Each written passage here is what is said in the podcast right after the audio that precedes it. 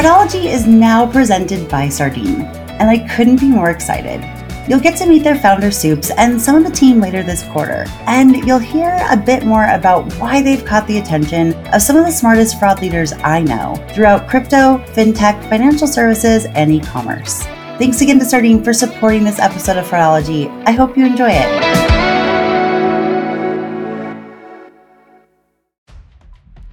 Welcome to this week's Thursday episode of the Fraudology podcast, where we dive into the science and study of online fraud from the perspective of an e commerce fraud fighter. I'm Karisse Hendrick. Today, I am joined by my such dear friend, Shoshana Maraney, and Shoshana's been on the podcast previously. And I am just eternally grateful to her for coming on today, not only because I think we have something pretty exciting to share towards the end of the podcast, but and because I always enjoy talking with her and she helps me think about things in a new perspective about fraud or about humanity in a way that I really appreciate. And I know you guys do too. But I also appreciate it because I had three interviews cancel in the last two weeks. Life happens. And I think that this is actually like correlation to everything I talked about on Tuesday's episode, where just life seems really uncertain and up in the air for everyone in tech and especially in fraud. And so it impacts everything. But I asked Shoshana if there's any way she could come in a pinch last minute. And she just said, Yep, what time? And I am so grateful for her. So Shoshana, thank you so much for joining me always, but especially today. It's a pleasure. We got to chat. It's always fun. And, you know, the others are not cancelled. It's just postponed. It's all fine. That's true. Absolutely true. Yeah. I mean, how could anyone plan on having their apartment building flood and then have to turn off the electricity so they don't get electrocuted? Like, Doesn't I'm not going to say. just sound like everything right? at the moment? Yeah.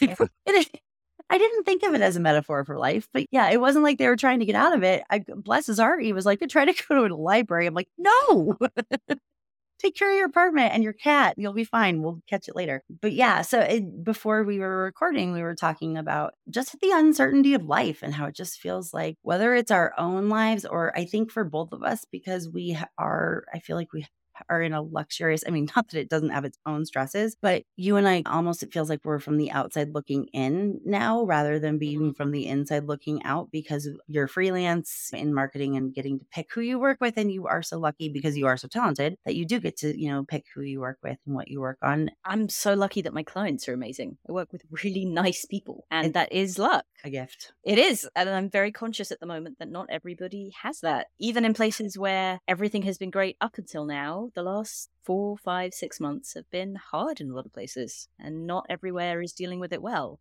yeah, it's impacting the internal workings of companies in ways that we just can't, you know, guess, right? And I think because I've been in startup culture during uncertain financial times and I've seen some fear make people do crazy shit. And, you know, you've worked in various tech startups over the years in various stages of fundraising and the market and everything else. You've seen it as well. And we have a lot of friends within different types of technology companies, whether they're public, whether they're private, whether they're fully funded or VC funded or anything else that, you know, and as I mentioned on the episode on Tuesday, like I, whenever I'm thinking about, okay, what do I want to talk about for Thursday's episode? I kind of do this trend analysis in my head. What have I been talking about most with fraud fighters? And this past week, I was like, oh, that everything's on fire and nobody's, nothing's certain. and like people are either, I'm going to quit my job tomorrow or, oh my gosh, there is no job. And it's just, the empath in me just wants to try to fix it, but I can't. I'm hearing But I was also. sharing what? I'm hearing it also. I think it's everywhere, regardless of industry. It's mo- like most tech, of course, and retail is Mhm. very affected, but it, it's in fintech and banking and other industries that have really very little relationship to any of those. It's becoming pervasive. health tech. You're right. And it doesn't really matter if you're on the vendor or the merchant side. There will be different reasons for the stress. But when the most senior people in the company are really stressed out, there's this saying, at least here in the US, that shit rolls downhill. Sorry if I'm Hmm. saying that word too much, but basically, like, you know, if something starts at the top, it's going to keep impacting everyone else and it's almost going to get worse towards the bottom. I think there's also an aspect to which fraud fighters struggle with it more than others. That's what we were just talking about. And that's what I wanted to dive into. Yeah. I tried to crack it a little bit on Tuesday, but you shared some stuff that just literally, like right before we pressed record, I was like, well, here's what we're going to talk about now. Cause I was like, you know, I thought I'd, but sometimes it's hard because it's like it's self analysis. And in my mind, even I never even think of you in marketing. I think of you as a fraud fighter because you do think so much like us. But I think because you I have hang out one leg out, kids. right? You do. Yes, you do. You hang out with all the cool. Well, I don't know. I think in high school we were not considered the cool kids. It was, but Thank, thank Um, goodness for real life. says no one right now. I think one of the reasons why I, I really love your thoughts on it is sometimes I'm too close to it because I am one. I mean, I've, I've gotten to a point where I do see that 10,000 foot view to a certain extent, but we were just talking about some of the ways that it's harder for fraud fighters. And I was like, say that. So it's pos- I haven't heard Tuesday's episode because it's not out yet. We're recording this on Monday, so I and full disclosure, I recorded it like 10 o'clock at night last night. So so I I, may I couldn't have even sent it to you anyway. oh, no, I don't think you will. Well, even if Um, you do, who knows if everyone listened to it either. So you're good. But I, I think my take on it, comparing to people who work in other industries, because I have a number of friends and clients across a broad swathe in, of industries, my take is that the challenge for fraud prevention professionals is that this kind of uncertainty runs counter to all the kind of uncertainty they're already very familiar with Mm. and good at dealing with. Because like Hmm. fraud changes all the time, and we know that, and that is what is so interesting about this industry. That is why we keep coming back Mm. more. And that's great, actually, in many ways, in terms of the continual interest of the job and knowing that you're really doing something necessary, continued value in your work. But it means that you're used to a scenario in a professional context where you're always up against an intelligent adversary. There's, it's not random. Somebody really is out to get you. What's the saying about paranoia? You're not paranoid, really are out to get you. They are out to get you. They are targeting you and your company all the time. Yeah. And the whole point of your job is to get really good at spotting that and spotting the patterns, which all fraud fighters, all good fraud fighters are very good at doing. And the best ones are usually people who can't let go. Like they they they see the pattern and they see the problem and they follow the path where it takes them and they will, if necessary, wade through millions of spreadsheets and try and put hundreds of pieces of individual bits of data together to work out Mm. what's going on this definitely makes me think of the work at the end of last year with the master manipulators group where you, you know there were just so many people working on the same problem and so many bits of data to, to put everything together. And that kind of scenario while insane and obviously full of uncertainty is the kind of problem fraud fighters are very good at dealing with. Mm. and, And there's a baseline, right? yeah Like sure.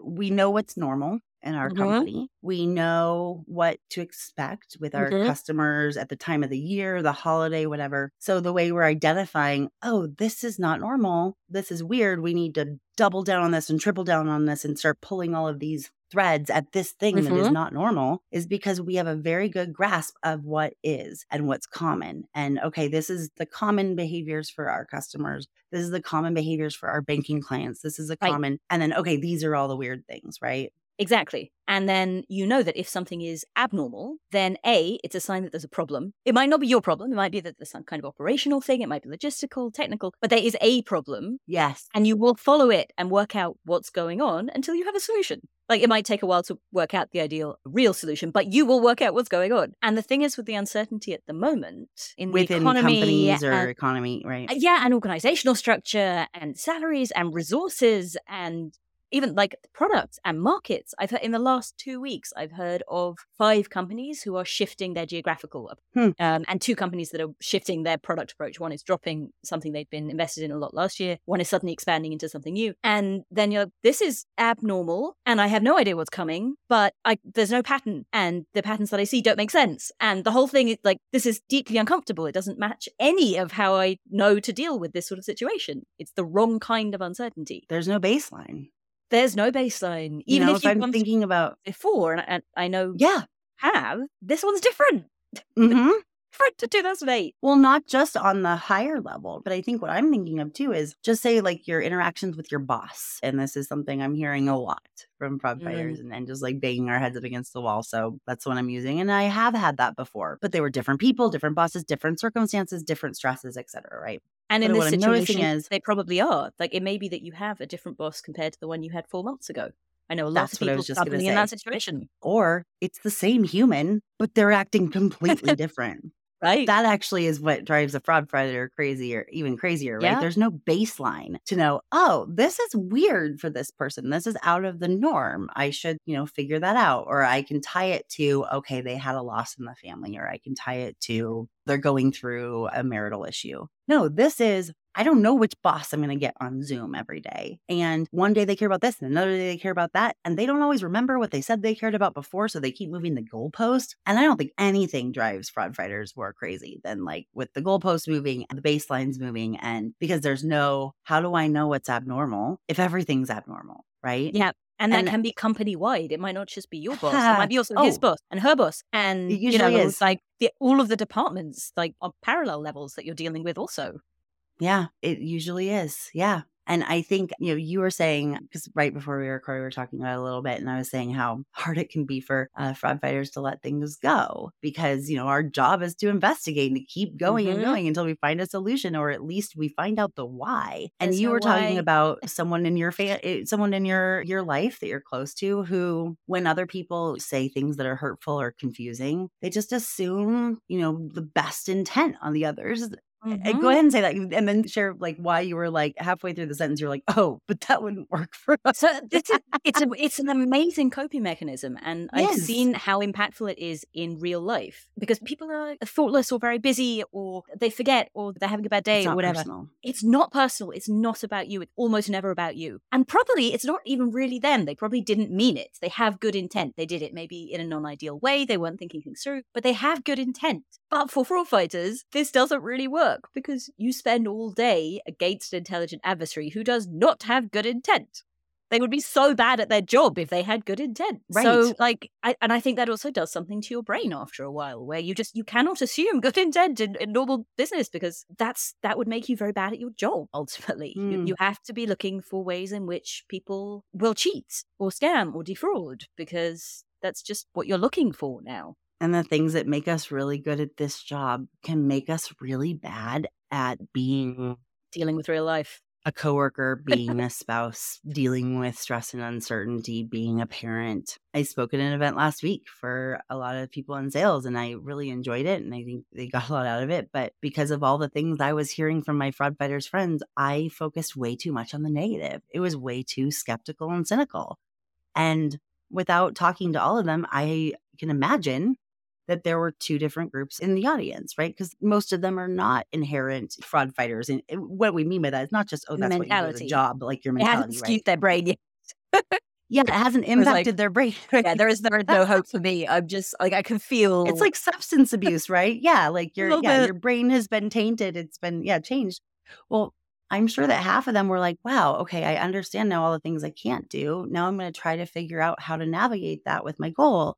And I understand it and it makes sense. And okay, I'm going to take this as a challenge. I am sure that the other half were like, well, if you just told me that everything I do is wrong, what's the point? It is working to some extent. It might not be working in the long term for my company's brand, or it might not be working in the long term for me, but like I don't have long term. I have short term quotas. So, like, screw it. I'm just going to keep doing it. And I don't blame them for that, like in hindsight. But because I was constantly like focused on the negatives, that was what I wanted to get across because that's what I was hearing from other people. But it is my job to say, hey, these are the negatives, but let me tell you what you can do. And there is actually so much that can be done. But my brain was skewed that way. And I think that's the same with when we're dealing with just all the internal chaos happening within organizations, no matter what industry they're in. There's so much Yeah. uncertainty. And when humans are involved, a lot of times stress changes us. It changes our personality, it changes everything about us. Mhm. And those of us who are cued in and we're looking at the teeniest, tiniest little details to try to figure out, okay, is there a stress, right? Okay, I know the baseline. Is there something different? Is there something different? But we don't even need the teeny tiny details because like our boss is not the same and the goals of the company are not the same. And everything we like relied on for that foundation and that baseline to then look for everything else that was off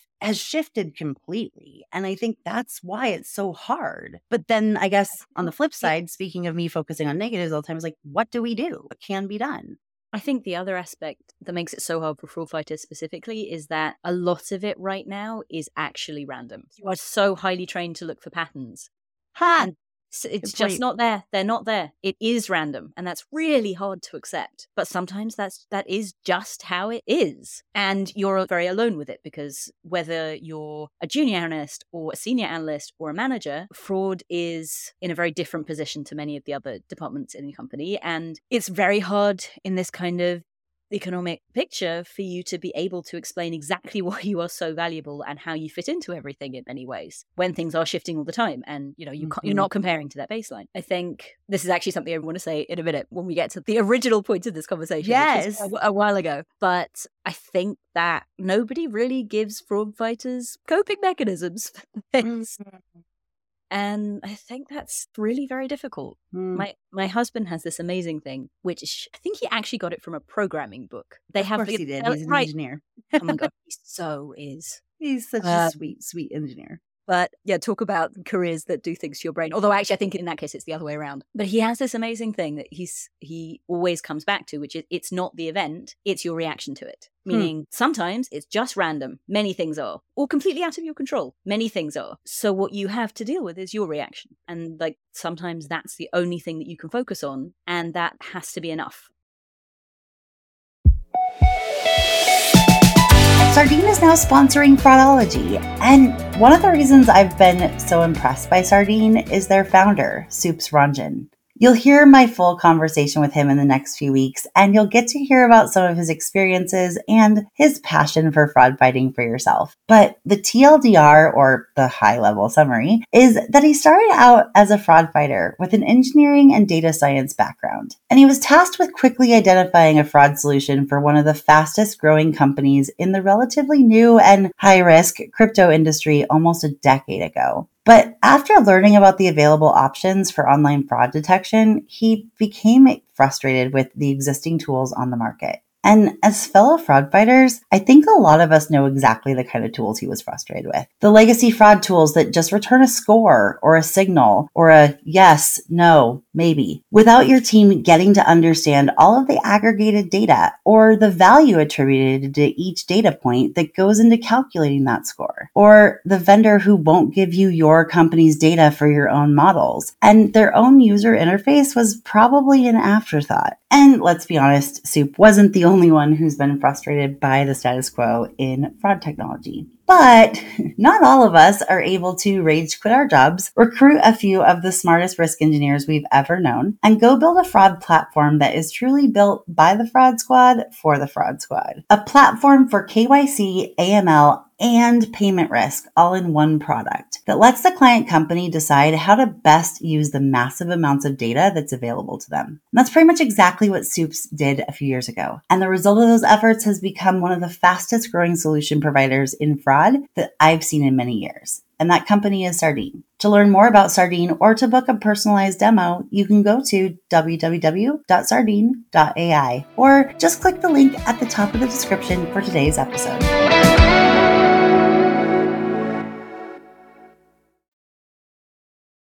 That is something that I talked about on Tuesday was not meaning to take it from the serenity prayer or anything like that, but it is for me when everything seems out of control, I have to focus on the things that I can control.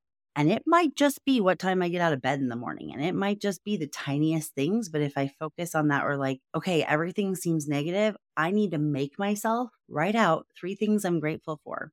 And it might not be, oh, I'm grateful that the sun shined. No, it might be, you know what? I'm actually grateful that that, you know, that prospective client decided not to go with me because it freed me up to have more time to do X. Or I'm actually glad that this didn't work out that way because it helped me see, you know, I have a really hard time being grateful for my chronic pain for so many reasons. But at the same time, because it's I wouldn't have been right because it yep. sucks every day, mm-hmm. especially my mornings. You know, in one way, if I didn't have it, I never would have had to become my own boss. I never would have had mm, to figure out a way to, you know, make things work for me, even though I'm not because I am a fraud fighter, because it has done things to my brain. I am not inherently a business owner, you know, but trying to make it work around it, right? So finding things you're grateful for. And then the other thing I've tried to make sure that I do is when everything feels uncertain, I make a point to list out everything I can think of that I'm certain about. And sometimes it's that Arlo, my dog, is going to wake me up at two o'clock in the morning to take him outside to go pee. And other times it's that my daughter's going to roll her eyes at anything I say. And you know what? But I'm certain about that. Like I can set my clock to it, right? Like I can, I'm certain that we're going to have several more days or weeks of overcast weather and it's going to be dreary here. See, you're joking about the weather, but this actually goes back to the insanity and the uncertainty at the moment because today, the last week has been pouring with rain and stormy, and oh. today there were earthquake tremors. So, like, in it's, it's just every. Tur- well, from Turkey, and then you feel it in Israel. It's just right. everything is insane. So I'm very with you on the finding the right things to be grateful for thing. And actually, the project that we're working on at the moment has been in mm. my mind very much because as the messages continue to flood in from different people at different companies who are mm-hmm. lucky enough to still have jobs and for everything to be relatively stable, just but just incredibly stressed out and difficult. And with this project, I really feel like we're kind of on track to give them some of the materials they need to do some of the heavy lifting that they're trying and finding difficult to do. I feel like you will do a much better job of explaining the actual project than I will. so I'm going to leave this to you. well, I will say that although you and I both are our own bosses for all intents and purposes, and there are great things to be grateful for and things to be stressed out for. So, you know, there's never a perfect solution by any means. But when you start talking about thinking about being going freelance last year, I selfishly was so excited because there have been projects that I have wanted to be able to provide the fraud fighter community to help them, to support them, to give them some guidance and insight that they've been needing forever. And as much as I've been saying, oh, I'll just do it all on my own, um, it's been a few years. I don't have those skills. You, my love, are like the best ever at keeping us on a timeline means, you know, harassing the heck out of me from halfway across the world, I need it sometimes because I do have ADHD and I get, whoa, scroll, you know, like I get sidetracked and life has been challenging for me as well, more so in the short term than the long term, but still, it's been a lot. And I knew that we would be the best balance. So, one thing that continues to happen is I've been getting the same questions from different fraud fighters literally for the last 10 years of my career ever since I have supported fraud fighters as a community whether it was for, you know, a trade association or an online publication or in my own, you know, work with fraudology, there are questions that continually come up all the time, right? Probably the most common are, hey, what's the most common, what are the KPIs, right? Like, where should I be? I know where I can't be because of visa, but like, where is everyone else? How are they setting up their fraud structure? Or like just all these, who mm fraud team support or uh, report to, right? Like, how do we know how to select a fraud vendor, which is a whole long conversation because for an industry that is so data focused, because of engineering constraints, we can't go straight to POC. So then you start to just believe whatever the sales guys say. And hmm, unfortunately, there are some companies that are really good at saying the right thing. But then when you get to the contract and once you do get it implemented for good, oh, you realize, oh no, that wasn't at all the case. And then there's some companies that you know, are really good at the outcome, but not so good at the effort. So anyway, but there's just so many uncertainties and, you know, what we, again, focusing on what we can control. One mm. thing you could control as much as there's 800 million things I want to do to support the fraud industry right now is to do our very best at creating a benchmarking survey, primarily for online e commerce and marketplace companies. Um, we might be in a position to extend that further in future iterations, but right now, you know, I think in banking loss and that kind of thing, because of regulations, there are some benchmarks. It's insane that anyone's been able to do their job for this long without knowing where they stand. I think it's been something people have wanted to have for a long time, but suddenly, because of the situation, I think for a lot of people that shifted now from what was like nice to know is now like I needed to know six months mm. ago.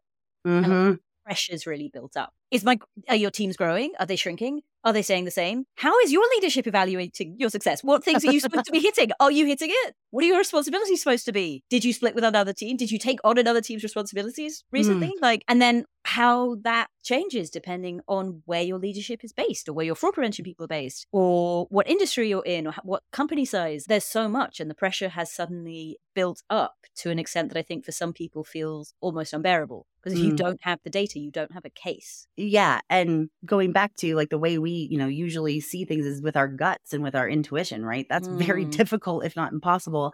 That's why our leadership's like, yeah, okay, it sounds like a nice to have because you don't have any data showing me that we're above or below where we should be compared to our peers. And not that your direct competitors are going to tell you anything, but, and you know, the thing is, elephant in the room, this isn't going to be the first survey attempt within the industry at all.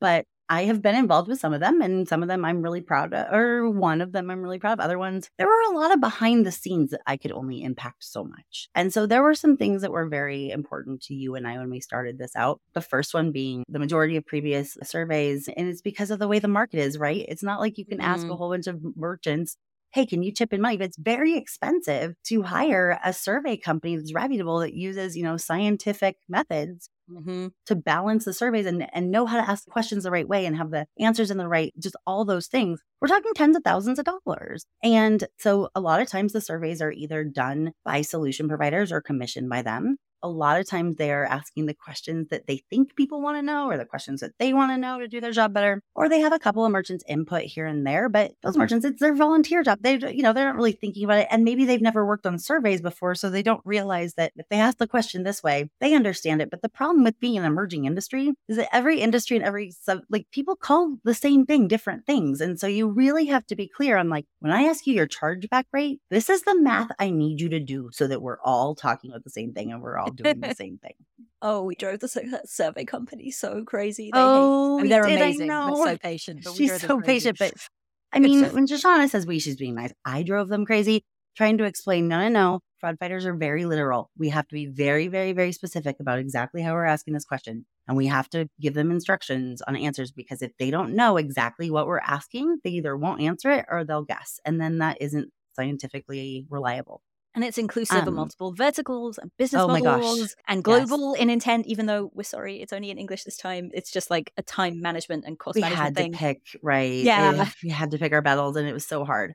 It's but, not perfect, but we tried so hard we did. And we did get a sponsor for this. And we're so grateful for that. And we'll announce, you know, more about who that is later on uh, when the survey is released for various reasons. But like they, it was very important to them that we steer the bus and that we have autonomy. I mean, we made it clear in our contract and our proposal too that if we're going to get this right, we need to be able to have final say and we want to be able to ask. We also had such a great group of merchants being so helpful on weekends oh and nights gosh, and yeah other thing helping us because we didn't want to just speak for them. And it's been a long time since I've been on the front lines. We and so I'm so you, grateful. But thank you. No. Thank you.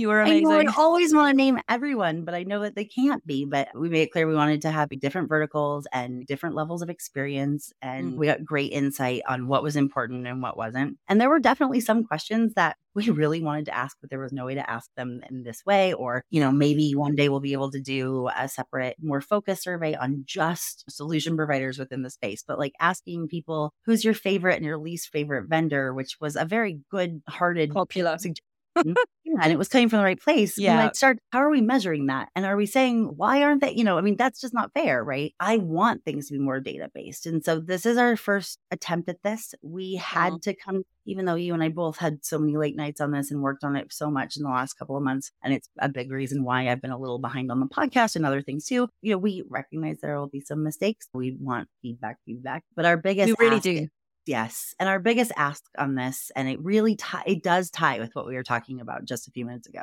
is yeah, we need you to fill it out because if you don't fill it out, you're not going to have any answers. I always see the merchant community and just the fraud buyer community as needing to be give a penny, take a penny. There are some companies that just want to take a penny, and you know what? They don't get invited to events. They don't get invited to the best merchant only conversation. But also, if you have answered those questions, you'll have a record of what you answered, and it makes it easier to show your, your leadership hey, this is how we answered, and this is where everyone else answered. And then here we've got some direct tasks. And now you have some benchmarks to anchor yourself to and to say, hey, well, this is where I think that big ask is that you fill this out. I'm it's launching this week. Um, my team will be sending it out. Just the look on Shoshana's face is like, I like mean, we're finally we're gonna. Oh, oh, gosh, I know, but I also want to be like, is it launching? Our hope and our plan is to have some at least some initial prim- preliminary data for me to share at MRC, which is coming up so much faster than I keep thinking about it. It's basically in a month. It's a month. So I'm like, oh no, we've got a while. And Shoshana's like, no, Karisse, we have to get this part done survey like two weeks ago so that we can have people actually fill it out. Yeah. So it's again, the mind of a fraud fighter wants everything to be perfect. But if you do not get an email from my team, please email uh, my assistant. I will put her email in the show notes. The reason why we're not putting the link to the survey in the show notes is because we want some data integrity. Not only, you know, just like other people curious what the questions are, but I don't know. I don't think this would happen, and I'm not too much of a conspiracy theorist, but I know that it would be very detrimental. Like Shoshana and I would cry for weeks if we did all this and then like fraudsters found it and just started messing with the data and like filling out random things. This way, we know it's good, you know it's good, we all know we can trust the results and build yep. on them. And that's really important because we want it to be practically actionable. Build a business case for resources and advocate for a salary bump for you or for your team yes. to determine whether you're above or below KPI benchmarks or if you're hitting the same KPI types as everyone else by ways to highlight your impact across the organization, which a lot of people have been talking to me about recently. Yeah, we really want this to be something that answers the questions you have and then is something you can put to use. Hundred percent. Yeah. And that is being able to tell your leadership, hey, this is where we're at, this is where we need to be. Or look, this is where we're at. Look for everyone else. Give me a raise. And one question we are asking at first is salary. We're just asking about the one person filling it out right now. I think it's really, this is something that everyone's wanted for years and years. I've wanted to give it to you by geography, by title, by roles and responsibilities, blah, blah, blah. But when we really think about it, and usually whenever anyone asks, like, how do I know, you know, if I'm paying my team enough or if I'm getting paid enough? And I say, I would love to do a salary survey. And they're like, yes, please. I'm like, but would you fill all that out for everyone? Oh, so, one of the ways that we're trying to get around that is we're just asking one question right now, see how it filled out and everything else. The other thing I really want to make sure that we hit home is that this is entirely anonymous. And we're not saying mm-hmm. that the reason why we're not saying, hey, if you fill this out, you'll be entered to win something is because we would need your email address. We'd need it attached to the survey in some way. And you'd be trusting us to detach it. And we would, but like we're just taking that out. Now, after you fill it out, you will be taken to a landing page to fill out your email address if you want to. It's totally optional to get. And it's totally separate copy. to the results that you entered. It's in, it is on two completely different servers for two completely different companies. They are not connected. We have thought. I mean, if anyone's going to think these kinds of things through, it's gonna be two of us that you know we've already had our brain infected by the fraud fighter impact. and on and top additionally, of that, yeah. we're only going to show aggregate results. Also, really important to mention: never individual mm-hmm. ones. Oh never. Oh not only will you not be linked to anything individually, we wouldn't be able to if we wanted to. I was going to say, so, like, yeah, we couldn't. So yes, some of the questions are sensitive, but this is the only way that you will get that information. And you know, and we need contribute your information so that it can be right, so that it can be part of the data, right? Mm-hmm. If it's on top or if it's in the bottom or whatever, like it needs to be part of it. I mean, it's but this really is our attempt at giving you guys a gift and giving you guys a lifeline and some kind of a baseline that, you know, while most of us are fully uh, so much more capable and comfortable navigating the world of fraud and the bad guys, and we know what it's like to be, you know, the adversaries and all and looking for those anomalies, we need to be better collectively as an industry at communicating and navigating the world that isn't so familiar to us. And we believe that this is the first step. I mean, Shoshana and I have a wish list of other things that we want to provide the fraud fighter community the second, but it'll have to be with time. But this by far was the most important. We actually started going down a different road and realized, no, we can't do anything else until we provide this to everyone. They can't do anything else. Like this is, and I have seen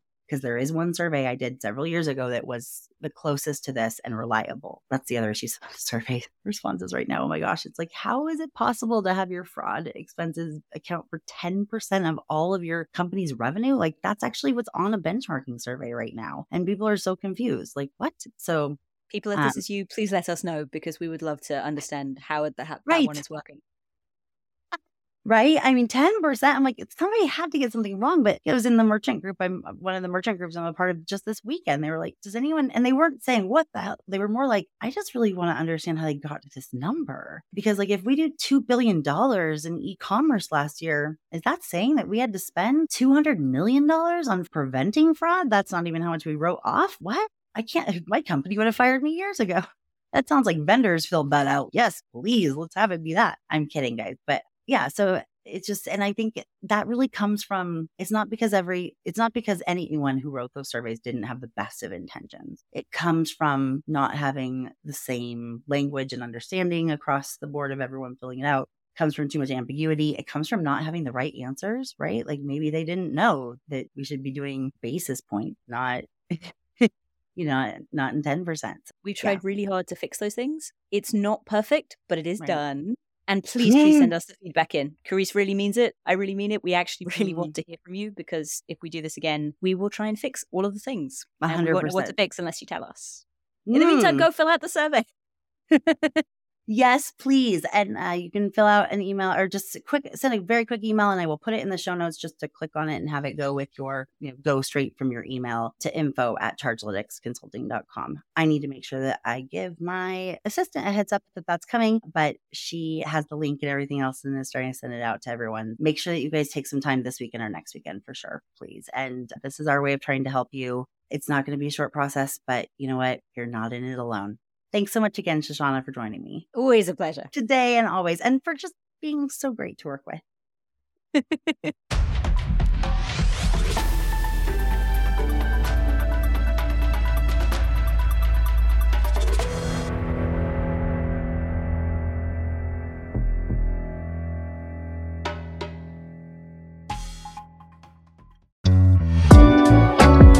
you again to Sardine for sponsoring this episode of Fraudology and for supporting information sharing and collaboration across the FraudFighter ecosystem. You can learn more about the team and their mission at Sardine via the link in today's episode description.